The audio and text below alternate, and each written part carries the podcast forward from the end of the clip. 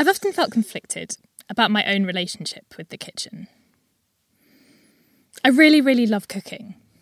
I can spend hours in the kitchen by myself, losing myself in familiar processes, movements, or ingredients, or in the fierce concentration of trying new things, new recipes. And understandably, this love only really had the opportunity to blossom when I moved out of shared flats and started living with my then boyfriend, now husband, Rory. For the first time in my life, the kitchen felt like mine. But there's a whole load of other baggage that comes along with this.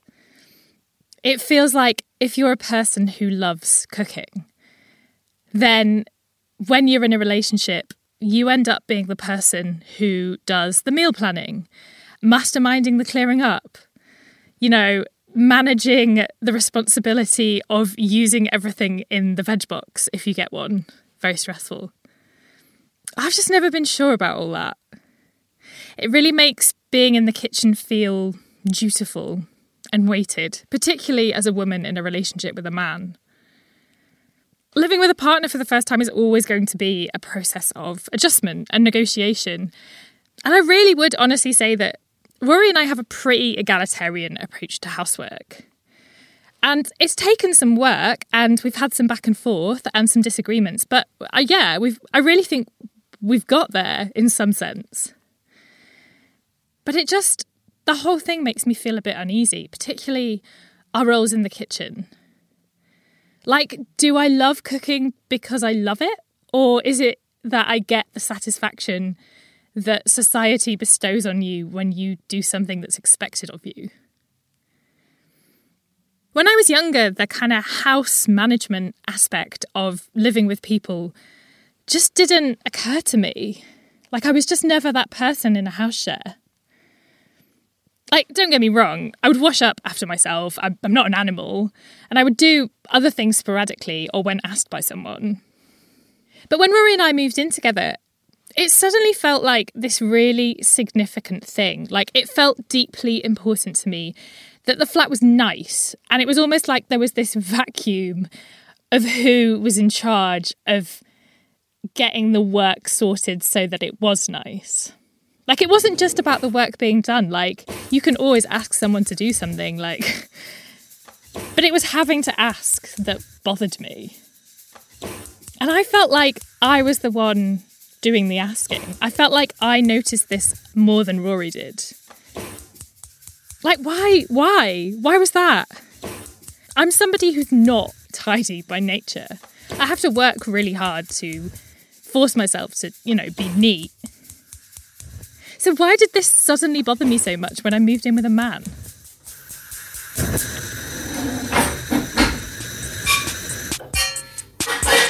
You go in the back door. It's a really small kitchen, it's tiny. It's like a tiny little box. Gas hob, So you have the stove, worktop, counter, sink. a small fridge. Underneath the draining board was the gas fridge. If more than one person's in there, everyone starts to get a bit flustered. That's the general vibe.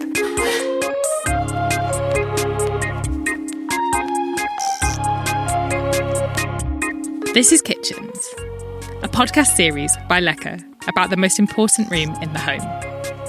I'm Lucy Dearlove.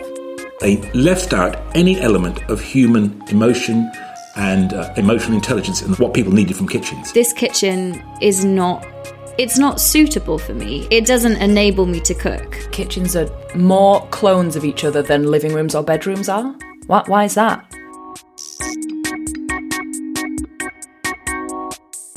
Episode 2 Meal Machine. So it's a galley kitchen with a big um, bay window at one end. We've got like tall units on the left hand side, which is a oh god, I sound like an estate agent now. I was about to say integrated uh, fridge freezer.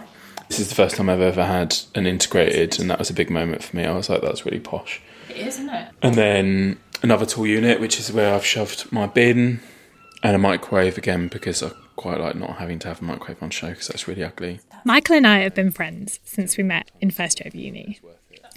And one of the funny things about old friendships when you get into your 30s is seeing the contrast between how we lived then and how we live now. And then on the inside of this cupboard, I've got a big blackboard calendar chart thing, which I designed myself, which I'm quite pleased with. And it's basically like a. This is quite a mum thing that I've done, isn't it? I guess you could say that's quite. Because my mum always had a calendar in the kitchen that had, you know, everyone's schedule for the week, what the kids are doing, etc. And I mean, this doesn't have that. It just says when we're getting our jabs. But eventually. every single weekend, which friends are coming yeah, when friends from London are coming to stay, exactly. And like when prides are and stuff like that. Michael recently bought a house with his husband Ben, a shared ownership place in St Leonard's, about five minutes from the sea. This is the first time they've ever lived together without any flatmates, and it's a new build, so the kitchen is a complete blank slate.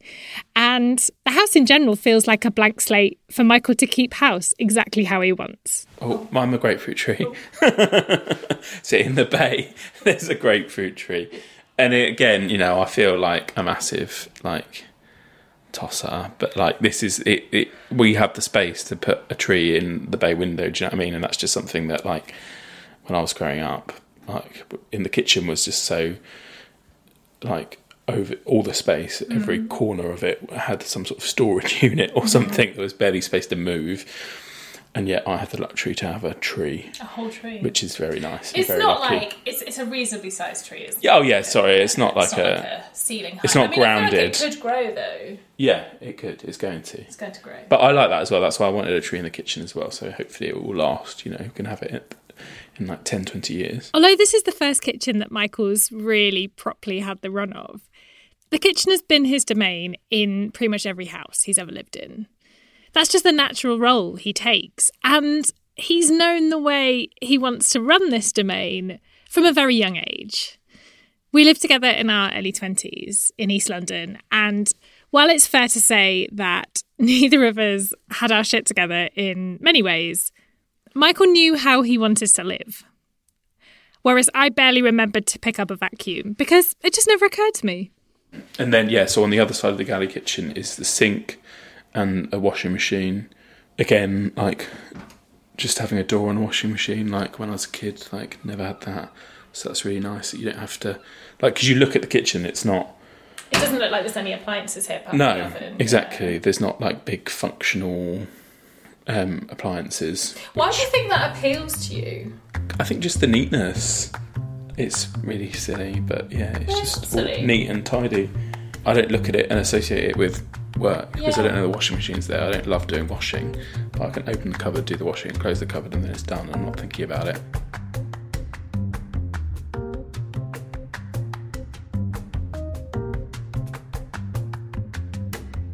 Well, I think I think a lot of it came from my mum and the fact that she was always very kind of proud of her her spaces and, and, and the kitchen was certainly like her space in the home. And, you know, whilst, you know, they didn't have a fancy kitchen or anything like that, and it was a little housing association house that like it was two adults and three kids shared. I think because there wasn't much space, you had to kind of take pride in it to maintain the order, right? Because otherwise it's just chaos. Mm. So yeah, she, she would always take a lot of pride in it, keep make sure that it was super clean, and yeah, massively instilled that in in me as well. When I was younger, like I was, I became pretty aware pretty quickly that the kitchen was a safe space, as it were. It was where my mum was most of the time, and I felt a natural kind of affinity with with her and a closeness that you know I'm close with my dad too. But it was just in terms of like being young and thinking about my own identity, she was the more natural person that I would have those discussions with, and and the kitchen was the space for that. You know, my dad would was out at work and would come home and then would be sitting in the in the lounge, which was separate. It wasn't open plan and watching telly, and then that would be his space because he's relaxing and um and we would be well, my mum would be cooking and I would be helping her and stuff, and so I think that's that's kind of where it started with me. When I ask people about their kitchens, as I have done many times over the past few months, you know, I like I've been asking people about the way they like to organise them and how they like to live generally and how they feel about it. And so often mums come up as a natural point of reference. You know, Michael's saying he opens the cupboard and there's a calendar painted on the back of the cupboard with all their schedule on. That's a mum thing. Like, I just think that's so telling. Obviously, not everyone grows up with a mother in the home, and not everyone has a mother that behaves in this way. Still, so often, the woman of the house is inextricably linked with the kitchen. And that role isn't just about being a great cook. The academic Emily Contois published a great book recently called Diners, Dudes and Diets. And in it, she looks at how men's cooking has evolved over the 20th and 21st century. She looks at how the boundaries of masculinity have flexed to incorporate notions of engaged fatherhood. But they still uphold the traditional connection between food, care work, and femininity. She talks about how more men these days are actively partaking in domestic duties like food shopping and cooking. But these domestic practices continue to be coded as feminine, and women still do them more often.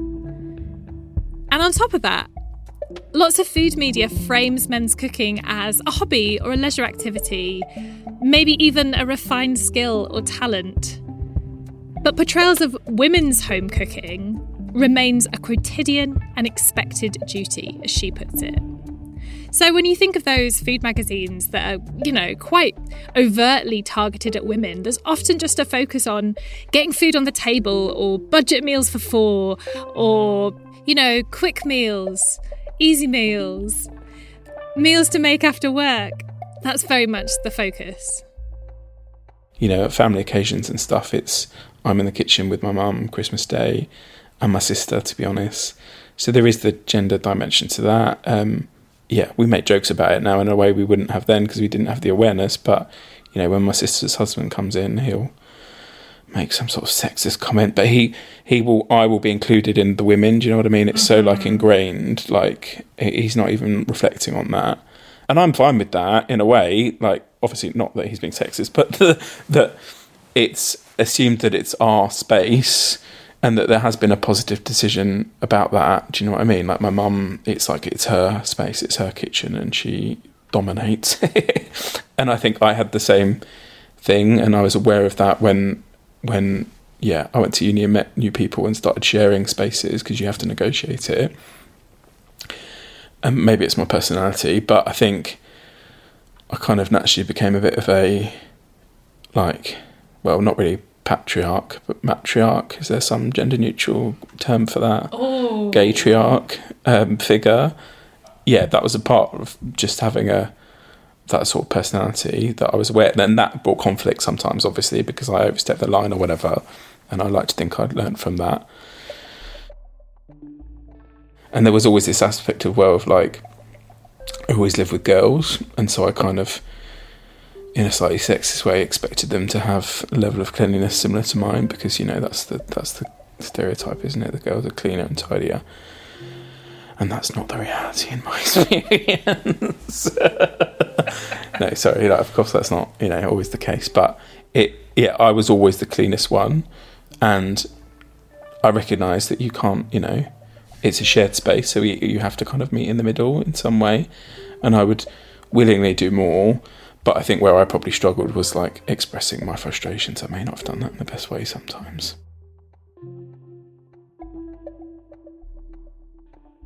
According to the Office of National Statistics, in the UK in 2016, women did 60% more of the unpaid work in the home than men did. However, there's another side to this, as a BBC article about division of household labour during the pandemic points out. Studies over the past few years indicate that couples in same gender relationships tend to divide tasks in the home based on ability, preference, and time, rather than along the lines of traditional gender roles. So, in a way, statistics that separate women's and men's domestic workload in this way are ignoring anything that falls outside of a heteronormative context. Traditional gender roles are immediately challenged when they're pulled outside of this framing, but it doesn't stop people trying to apply them. You know, someone who doesn't know us very well if they come into the house, they would make certain assumptions based on the fact that, probably even my neighbours, the fact that they see me in the kitchen with a tea towel over my shoulder or serving dinner, I'm very aware that they will be making assumptions probably about what happens in the bedroom, and they're wrong. so, you know, it's just, it's just, it's just, yeah, it's, it's a load of bullshit. I mean, gay relationships also perform gender. Is you know, it's inevitable. Uh, The weird thing is, I, I don't know how much of this is my personality, but I mean, I do absolutely everything in in our relationship, and he will be fuming when he hears this. I mean, aside from anything else, he has a complete misconception about how much he does. Do you know what I mean? That's quite a common thing, I think. I mean, we all do, you know. Yeah. But he, yeah, uh, but I'm absolutely. It probably doesn't sound it, but I'm fine about.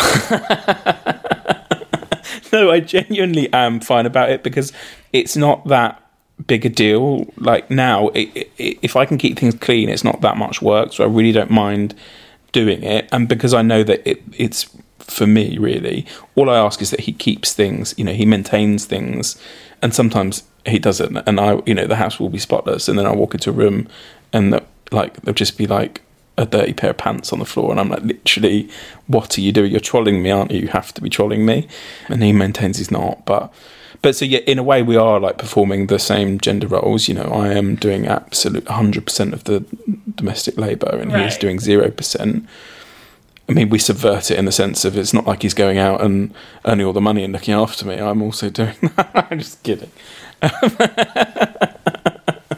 but Do you think we- one of the reasons you don't mind is because I mean I feel like I for a lot of like the reactions I have when I perceive to have been slighted in some way by my you know by Yeah. not doing I think like because it's caught up with so much baggage of like Exactly. well this is about the totally, subjugation of totally. women and like we, I guess yeah, you, we don't, don't we don't, no, we're free way. of that, and so I don't.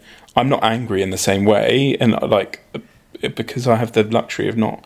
You know, that doesn't materialize then into me actually experiencing disadvantage in any like real way in society. I have male privilege, and that you know, yeah. So it doesn't it doesn't make me angry in the same way. Obviously, I'm surprised it doesn't create more arguments. It re- it really doesn't, and I don't know if that's because because we live in a yeah a queer relationship where the the, the rules just aren't the same. Hmm.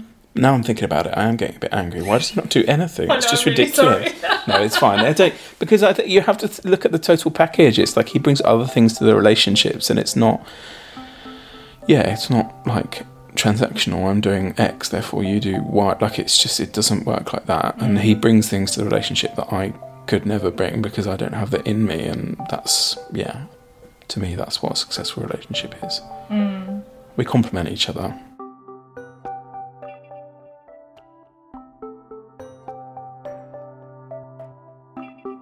I've had this conversation with Rory where I'm like, he's like, if you feel like something in the house needs doing and I'm not pulling my weight, then just tell me. And I'm like, no, but that's kind of the point. Like, I'm not the manager. Yeah. We live here together. Like, Yeah. if something needs doing, you should see it.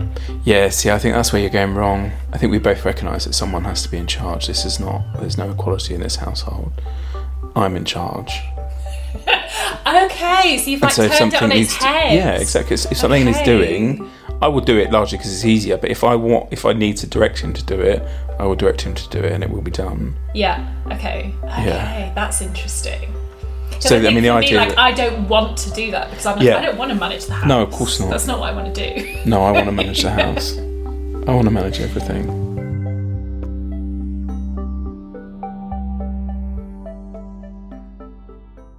Since I spoke to Michael for this episode a few weeks ago, I've thought a lot about what he said. I actually reorganized my whole kitchen, partly inspired by the neatness and the order in his. It just felt so satisfying and relaxing in a way. And doing this made me think about whether it would be easier if I just completely took control and totally managed everything that goes on in the kitchen. Like I owned that. And I I asked Rory to do things when needed to. Like Michael does. Would that be easier? Maybe. But wouldn't it also just be accepting the hand that society has dealt women since it became commonplace for us to work outside of the home? Wouldn't I be just resigning myself to what Arlie Hochschild has historically called the second shift? I think part of the issue is the actual built environment of our particular kitchen. It's a small, windowless, U shaped room.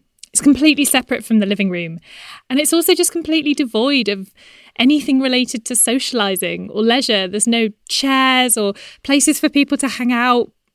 It's hard for more than one person to be in there, really. It's a room where it's hard to forget that the modern fitted kitchen was designed and constructed as a woman's workplace. The fitted kitchen that we're so familiar with today, with its built in cabinets and work surfaces, was literally constructed around a woman's body. Have you ever measured the height of your work surfaces? I would guess there's a pretty strong chance they're 36 inches from the floor. In an essay for Quartz called The Specifications of American Kitchens Are Actually Sexist, Rachel Arndt writes Over the last hundred years, kitchens have grown, walls have fallen, and appliances have multiplied. But the kitchen protagonist, a woman, standardised, has stayed the same. So has the height of the countertops, sink, and oven. As Professor Deborah Sugg talked about in the first episode of this series, kitchens prior to the interwar period looked very different. And it was around this time that engineers and management experts started to turn their attention to the kitchen. The way was arguably paved by Catherine Beecher, who was an American domestic educator and wrote a book 50 years prior to this period in 1869 called The American Women's Home. In this book, she suggests using a steamship kitchen as a model for designing an efficient kitchen in the home. So, this idea of a small, narrow, confined space with everything that was possibly needed to feed a large amount of people quickly and efficiently. The whole idea was it wouldn't require much movement from the cook, and that was exactly what she was getting at. This is when we first started to encounter the idea of a kitchen as a workplace. After that, around the turn of the century and just after, the housewife turned home economist Christine Frederick started writing newspaper columns and then books about kitchen innovations that were influenced by Taylorism. Taylorism is an industrial management discipline aimed to increase time efficiency in processes. So, Taylorism is basically why we have production lines and workflows in factories in the way that we do today. It's the idea of doing things in a certain order and in a certain way in order to speed things up and maximize both productivity and profit. Christine Frederick applied this to kitchen design. She urged women to arrange their kitchens ergonomically by grouping tasks together in areas where you would do that task, and also to reduce the size of their kitchens to conserve energy so they weren't running around all over the place.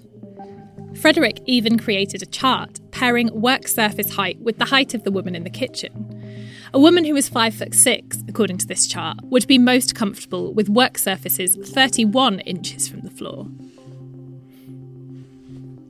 Also, around this time, the engineer Lillian Gilbreth developed an L shaped kitchen, and she also first came up with the working triangle, the three sided angular workflow that recommended oven, fridge, and sink be arranged at three points, all a couple of steps apart. These are two ideas that still persist today as best practice kitchen design. Lillian Gilbreth had demonstration kitchens to showcase her labour saving designs and innovations. And these kitchens were specifically designed for a woman who was five foot seven, which seems kind of arbitrary because the average height of a woman in the US at the time was five foot three. And the thing that happened after this was that, as demonstrated here, the work of Frederick and Gilbreth encouraged flexibility and customization in kitchen design. But in the mid 20th century, standardization in manufacturing meant that for whatever reason, kitchen companies just picked a measurement, and we ended up with this 36 inch height that still exists today. And while some kitchen cabinet manufacturers offer adjustable height cabinets and work surfaces, often this is only within a few inches either side of that 36 inch, which for lots of people isn't any good. The focus on setting up your kitchen in a way that fitted your body specifically as a woman was all in the name of labour saving. The aim was to free women from the household drudgery that had dogged them for centuries and was becoming more untenable now that more women were entering the workplace outside of the home. In the book More Work for Mother, a history of both housework and the tools with which housework is done, Ruth Schwartz Cowan writes about this real contradiction in how advances in technology and industrialization affected the American home and reduced the total amount of work necessary to maintain a household. But in doing so, these advances only really reduced work for men, children, and domestic servants. Because of how the divisions in household labour historically developed, modern technology has actually arguably created more work, more isolation, and increased social expectations for women. And as Rachel Arndt in the Quartz article puts it, was the new kitchen a realistic response to the existing societal structures that held women in kitchens? Or did it end up reinforcing sexism by pronouncing the kitchen a space made specifically to fit women's bodies?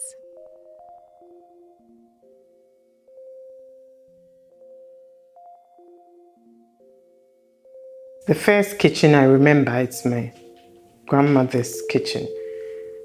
When I was about seven when my siblings and I went to live with her. In the kitchen zine released alongside this series, there's an essay by Gemma Croffie. My grandmother, she sort of worked from home. She she baked cakes to to sell, so it was business to business. She used to sell the cakes to the ladies who used to go around selling them. So she was very busy lady, very she didn't have time to faff about. So her kitchen was her kitchen was very basic. She had a separate area somewhere for her cakes, and this kitchen was just basically a, rectang- a rectangle, a, a, room, a very basic room.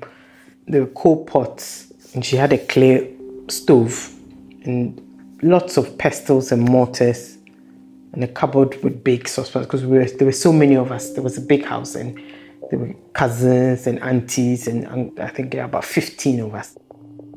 The piece that Gemma wrote, called Kitchens on the Path, took as a starting point this kitchen that she grew up with at her grandmother's house in Accra, Ghana, and then travelled forward tracing the path of her life through the kitchens she's lived with since, both in Ghana and in England, where she was born and where she moved back to for sixth form. But this particular kitchen, like many of our earliest memories of the room, was significant, but not in the way you might expect.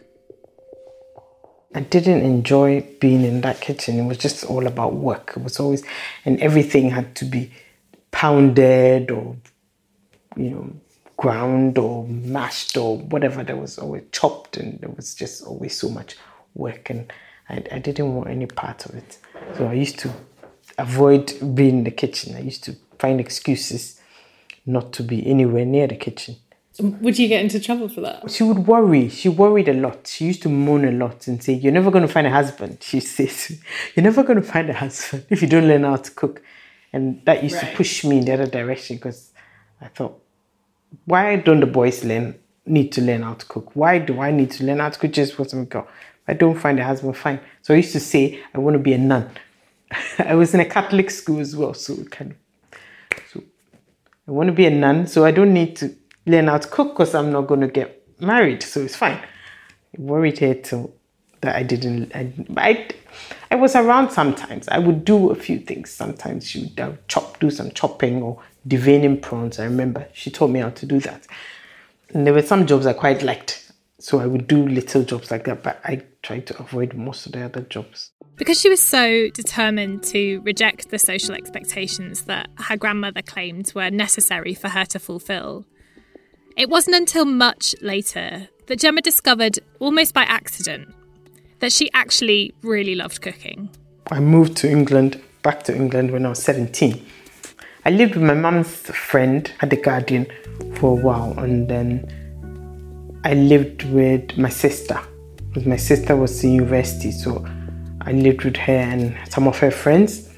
I wasn't cooking much in those days. I was Yeah. just like eating, I don't know, um, chicken mushroom slices and stuff like that. Yeah. Pasta, very basic stuff. I could just about make a tomato sauce, I think. So that was or warm baked beans or something. I was just eating very basic food. So the kitchen didn't matter so much to me. Um, yeah, and then I went to university myself, and I think that's when I started getting interested in food. And I don't know if it's a coincidence, but it was the year my grandmother died that I started getting interested in food and cooking and learning how to cook. I did a placement year as my part of my undergrad, and I remember reading the Sunday papers one weekend, and David Thompson's book was reviewed. Um, Thai food, I think it's a, it was called. I can't remember, but it was reviewed, and it had things like red curry of scallops, and I don't know why, but I remember this so vividly. I just thought this food just sounds so great. Something just clicked. I didn't do anything about it, but I mentioned it to this lovely lady I used to work with called Doris. And I was saying, oh, there were these really nice recipes. And Doris said, oh, there's a Thai supermarket not far from where we work. I'll take you there. We went one lunchtime and Doris helped me and we chose lots of ingredients. And so Doris loved Thai food as well. And she, she's, she's Chinese, but she loved Thai food. Anyway, she photocopied pages from a book that she had for me. And I tried, I spent the weekend and I cooked like five or six different things. I don't know what came over me, but yeah. And everybody was like, oh, you know, it's really nice. And we really enjoyed the food. And I thought, okay, maybe I can't cook at all. I think if Doris hadn't said anything, then maybe my life might have taken a very different path. It's really interesting that you had sort of a person who then almost was, I guess, in a sense, like doing what your grandma tried to do, in that she tried to teach you to cook, but it just felt like the motivations were so different. Like Doris wanted you to cook because she could see how interested you were in it and the curiosity and she wanted to share that passion but like it definitely felt like from the family point of view that there was like this obligation like did you have to separate those two things for you to be able to enjoy it Did I have to separate? to separate the obligation and then the love of the cooking did you feel conflicted when you first started to learn to cook Did I feel? No, I, I don't think I felt conflicted. I felt, I think what I felt was regret. I felt a deep sense of regret, a deep sense of, you know, I deprived myself of something for so long because of the connotations of what I thought. Like, you know, everybody needs to eat. I think it's important for everybody to learn how to cook. And maybe my grandmother went about it the wrong way. If she really knew me, she would have known that that was the wrong way to try and motivate me.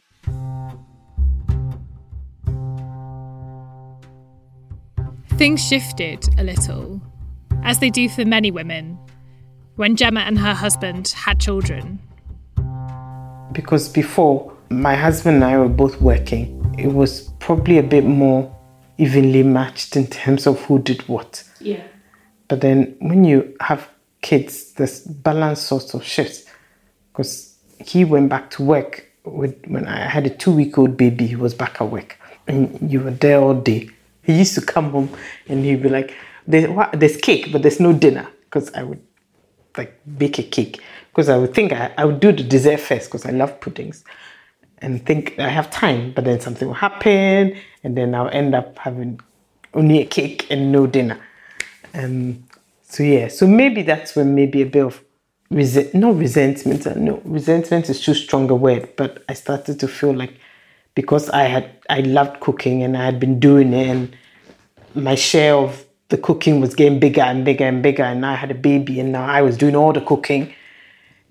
It was like, what have I? What kind of hole have I dug myself into? I'm not going to be able to. I'm going to be the the cook forevermore. Then it's not. You're not doing it because you want to, but Yeah. you feel like you have to. it's almost like it's the fault of the system rather than I think from the beginning things are stacked up against women, things are stacked up against mothers because if somebody only has two weeks off, if they're lucky, you know, they don't get a chance to really bond with their child. So you end up doing a lot of the things. You end up doing, I know people say emotional labor. You end up booking the appointments mm-hmm. and, you know, doing. You're like the manager. Exactly. The manager of the household. And it's very hard to, once you get into that, it's very hard to come out of that role.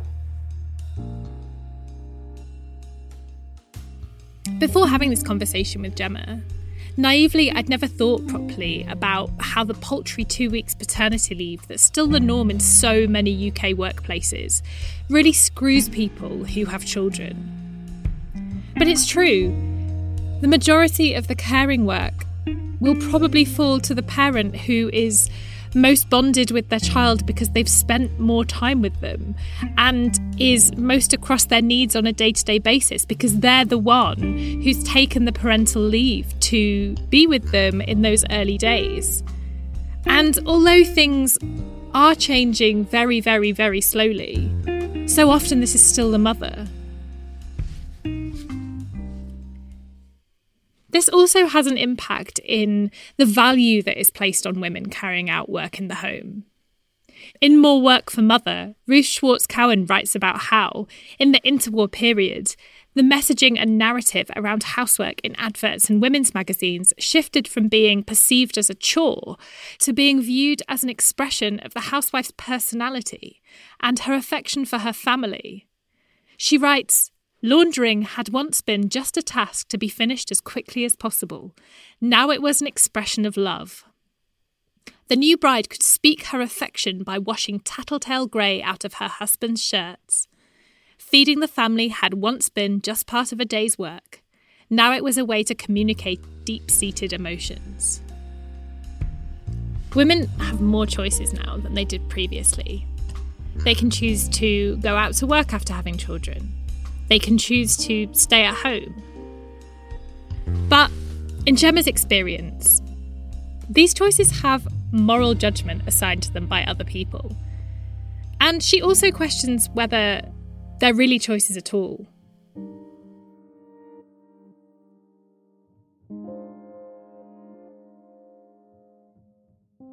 They say to you things like, Oh, aren't you bored? Or people say things like, I want to use my brain. But I think I'm more interesting now that I don't actually have a paid job and not traveling somewhere every day. And I used to fall asleep on the sofa at eight o'clock when I was working. But I would never denigrate someone else's choice. Oh, I'll tell you the worst experience was I went to um, Women of the World Festival and there was a panel and this one of the mothers, I'm not going to mention him, but one of the people on stage was talking about rushing from work to go and pick up her child from school, and the child saying, you know, you're late and blah blah blah. And she's like, oh, it's so difficult to get there, and you get there, and this is where you get, and it's because of the slave mothers in their four by fours with their oat cakes. And I was just, I was yeah. It's like, why are you pushing whatever inadequacy you feel because you can't do what you want to do, or you're trying to do too much onto other people who've made very different choices? Yeah, and I was so upset. Um, I sent her an email afterwards, and to her credit, she responded and she apologized for a, and nobody pulled her up on saying she said slave mothers and nobody pulled her up on it. And I just felt like it was really unnecessary. And as a black woman, I just found that really offensive. Yeah, and, but she apologized and she said she wouldn't do use that again. And to be fair, what she said it was probably her own um, insecurities. I just feel like women, we pit ourselves against each other sometimes instead of working together so that people will have real choices. Because mm-hmm people don't really have a choice. If childcare is if you have to pay two thousand pounds a month for your children to go to a nursery, plus your transport to work. For a lot of people, you just can't afford that. So it's not, then you don't really have a choice, then, if that's the case. Pleasure and resistance in the kitchen. I've had this phrase rattling around in my head since I saw it in the announcement about Rebecca May Johnson's forthcoming book, described as a feminist repurposing of home cooking.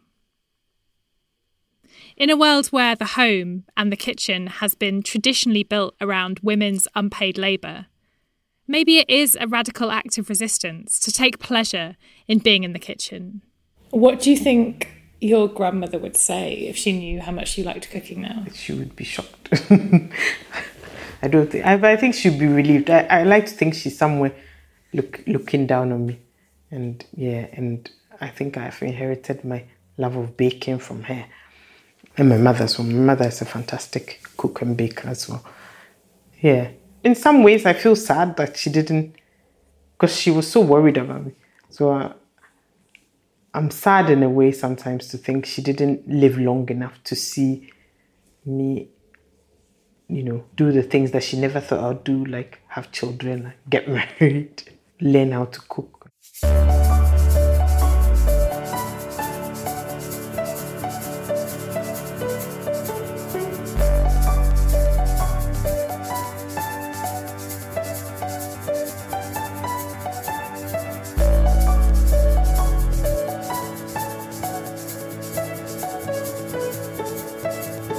Lecker is written and produced by me, Lucy Dearlove.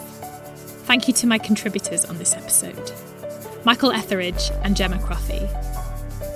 You can read Gemma's essay, Kitchens on the Path, which inspired this episode, in the print zine released alongside this audio series. Buy a copy now at leckerpodcast.com. Original music was composed for this series by Jeremy Warmsley, with additional music also by Jeremy and by Blue Dot Sessions. Research and production assistance by Nadia Mehdi. If you've enjoyed what you've heard, please leave a rating and review wherever you're listening and tell a friend. And if you enjoy Lecker in general and have enjoyed this series so far, please consider becoming a patron of the podcast.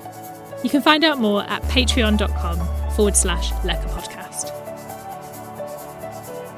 Thanks for listening to this episode of Kitchens. Coming up on the next.